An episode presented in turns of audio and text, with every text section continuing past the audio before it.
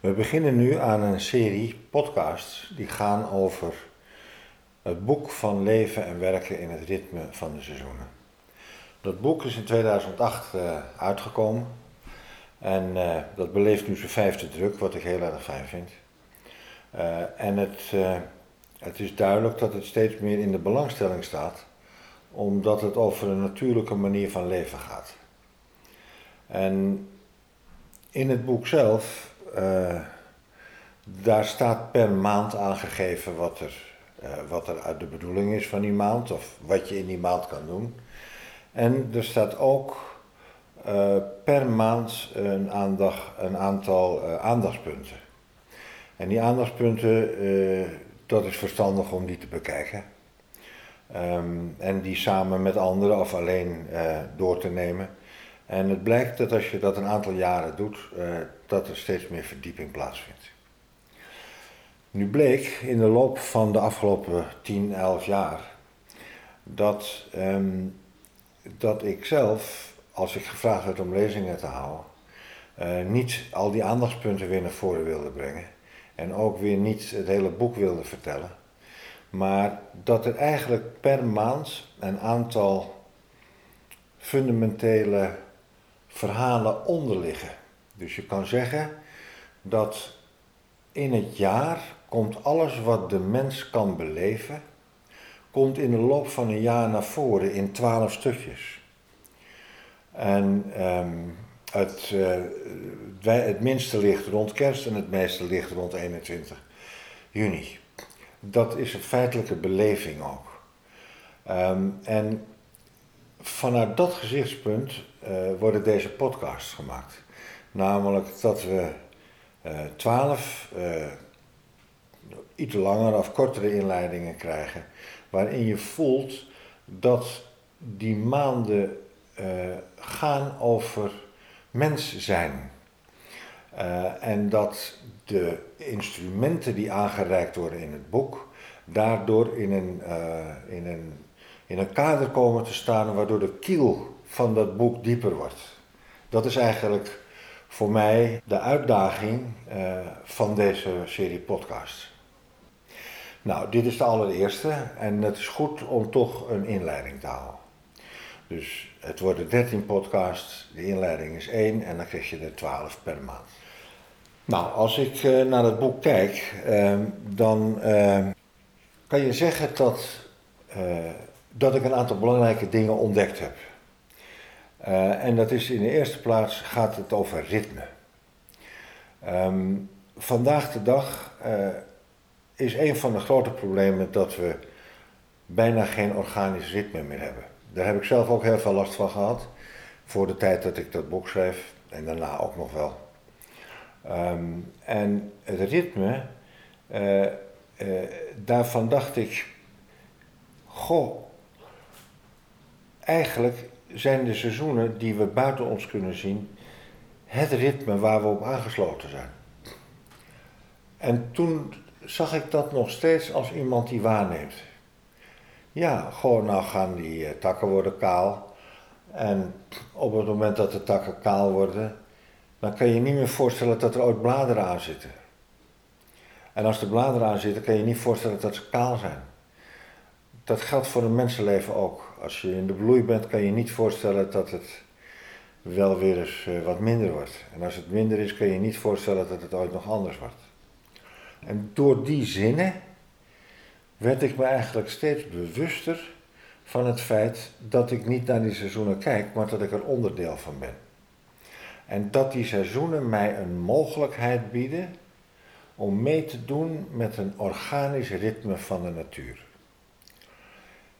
En als ik dan eerst de woorden aan dat organische ritme geef, dan verloopt dat precies als alle organische ritmes van alle levende wezens. En dat is dat er drie fases zijn. Er is een expansiefase, er is een contractiefase en er is een statische fase. En de expansiefase is dat je inademt. Dat kan je in, in, in termen van maanden van januari tot en met juni adem je in, in, in, in, in. 21 juni is het eigenlijk op zijn grootst. En dan begin je uit te ademen, uit te ademen, uit te ademen tot 21 december. En dan, net als met de ademhaling die op, als je die goed doet, dan komt er een punt waar het rustig is, waarin je niet ademt. Dat is waar, als je yoga doet of je doet meditatie, je beoefent dat, dan beoefen je om die, dat punt waar je geen adem haalt langer te maken. En dat is omdat zowel expansie als contractie is nog steeds de dualiteit. Is nog steeds dat je bezig bent met uh, licht, donker, expansie, contractie, man, vrouw, leven, dood, binnen, buiten. Al die dualiteiten. Maar in die statische fase wordt die dualiteit als het ware opgenomen in een eenheid. Die, wordt, die komt op het altaar van de eenheid te liggen en wordt daarin opgenomen. Dat is wat je met een ademhaling doet. En dat is wat het jaar ook doet. Dus het jaar, kan je zeggen, houdt zijn statische fase van 25 december tot 6 januari. Daarin spelen zich, zoals de antroposofen noemen, twaalf heilige nachten af. En in die twaalf heilige nachten wordt als het ware de blauwdruk gemaakt, onbewust, voor de twaalf maanden. En het is dat ritme wat de basis was voor mijn enthousiasme om die maanden te beginnen te beschrijven.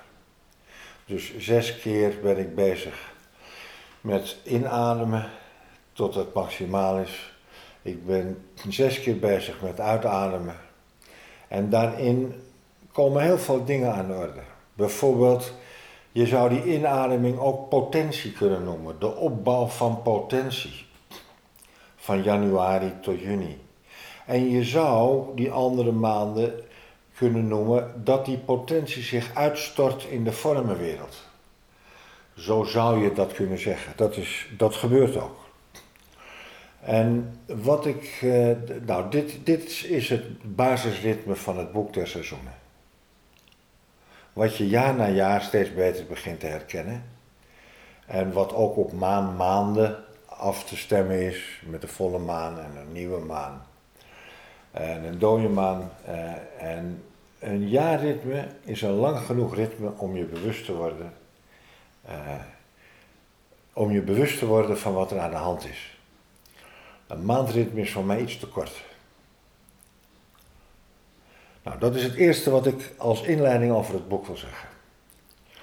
Um, het, tweede is dat um, de seizoensindeling een andere is geworden dan, uh, dan normaal. De normale seizoensindeling is, de lente begint op 21 maart, die gaat tot 21 juni, dan krijg je 21 juni, 21 september de zomer. Dan krijg je de herfst uh, tot 21 december. En dan krijg je 21 december tot 21 maart. Dat is de winter. Ik heb mij altijd ongemakkelijk gevoeld bij die indeling. En dat ongemakkelijke komt eruit voort dat ik op 21 december denk: Oh, dit is de kortste uh, dag, de langste nacht. Jeetje Mina, we gaan alweer naar het licht. Dat is ook wel zo in januari. Maar het duurt toch nog wel heel erg verschrikkelijk lang voordat het gewoon echt licht wordt. En in uh, juni, denk ik begin juni, jeetje Mina, op de 21ste gaan we alweer naar de langste dag. Ik ben net bezig om te beginnen met leven. En om net begin ik om, uh, die, die, dat licht uh, fijn te vinden. En dan gaan we alweer naar de langste toe. Dat zijn persoonlijke gevoelens, dat begrijp ik. Maar ik heb dat na een tijd toch serieus genomen. En daarin eh, ben ik tot een conclusie gekomen dat de seizoensindeling die ik ervaar, en dat ben ik niet alleen, want het blijkt ook dat men in het oude China waar dat boek ook vol van zit, uh, van uh, de geschriften die daarin gehanteerd werden, dat ze daar ook zo over nadachten dat de seizoensindeling een andere was dan deze. En dat is niet revolutionair of dat is niet, um, laat ik zeggen, het idee van een autodidact die dat per se wil doorzetten. want dat ben ik niet. Um, het is, als je dat assenkruis voorstelt van die seizoenen, dan stel je je een recht assenkruis voor. Dus die, die ene die loopt eh, naar beneden en de andere loopt er dwars op. Horizontaal en verticaal. Het enige wat je doet, is dat je dat kruis onder 45 graden neerzet. En daar is niets op tegen. Ook niet met de zon die op de keerkreeftkring staat en de astronomie. En dat betekent wel dat het seizoen verschuift. En dat wordt gevoelsmatig prettiger voor mij en met iedereen die ik dat bespreek. Ik zeg niet iedereen is het daarmee eens, maar iedereen kan het in ieder geval invoelen. Dat betekent dat voor mij de lente begint begin februari. 4, 5 februari. Ja. Hoe vaak zeg ik in februari, goh, ja, ja, de zon, hé, hey, het wordt warmer, hé, hey, ik zie krokussen, hé, hey, ik zie eerste kleuren. Het is wel zo dat het nog kan vriezen. En dat de bloemetjes en de bloesem nog dood kunnen vriezen. En dat betekent dat 21 maart niet het begin van de lente is, maar het hoogtepunt. En dat de lente afloopt op 4, 5 mei. Dus de lente is van 4 februari tot 4, 5 mei. De zomer van 4, 5 mei, hoogtepunt van de zomer 21 juni, tot 6, 7 augustus. Iedereen die ooit op een camping heeft gestaan in augustus, die weet dat hij denkt, hé, hey, het lijkt wel herfst aan het worden. Dat is eind augustus.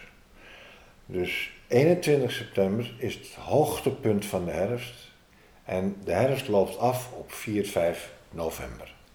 De winter de kaalheid begint 4, 5 november, loopt door tot 4, 5 februari. Dus november, december, januari zijn voor mij de wintermaanden. Het is deze seizoensindeling die ik zal volgen, die ik in het boek ook volg. En eh, daarin worden steeds per maand aandachtspunten gegeven. En daarin kan je allerlei uh, facetten van het leven tegenkomen uh, opgaan, bloei, verzinken, uh, verdriet, vreugde, opbouwen, afbreken. Uh, je komt het allemaal tegen. Dit is wat ik als inleiding wil zeggen op dit boek. Um, het is verstandig om het boek erbij te hebben. Naast deze podcast, je kan zeggen, deze podcasts zijn een een, eh, een, een onderliggend iets wat je erbij kan gebruiken. Je kan het ook zonder doen, dat hebben we 10, 12 jaar gedaan, dus dat kan nu ook nog. Maar het is goed om het te doen. Oké, dit is de inleiding op dat boek Leven en werken in het ritme van de seizoenen.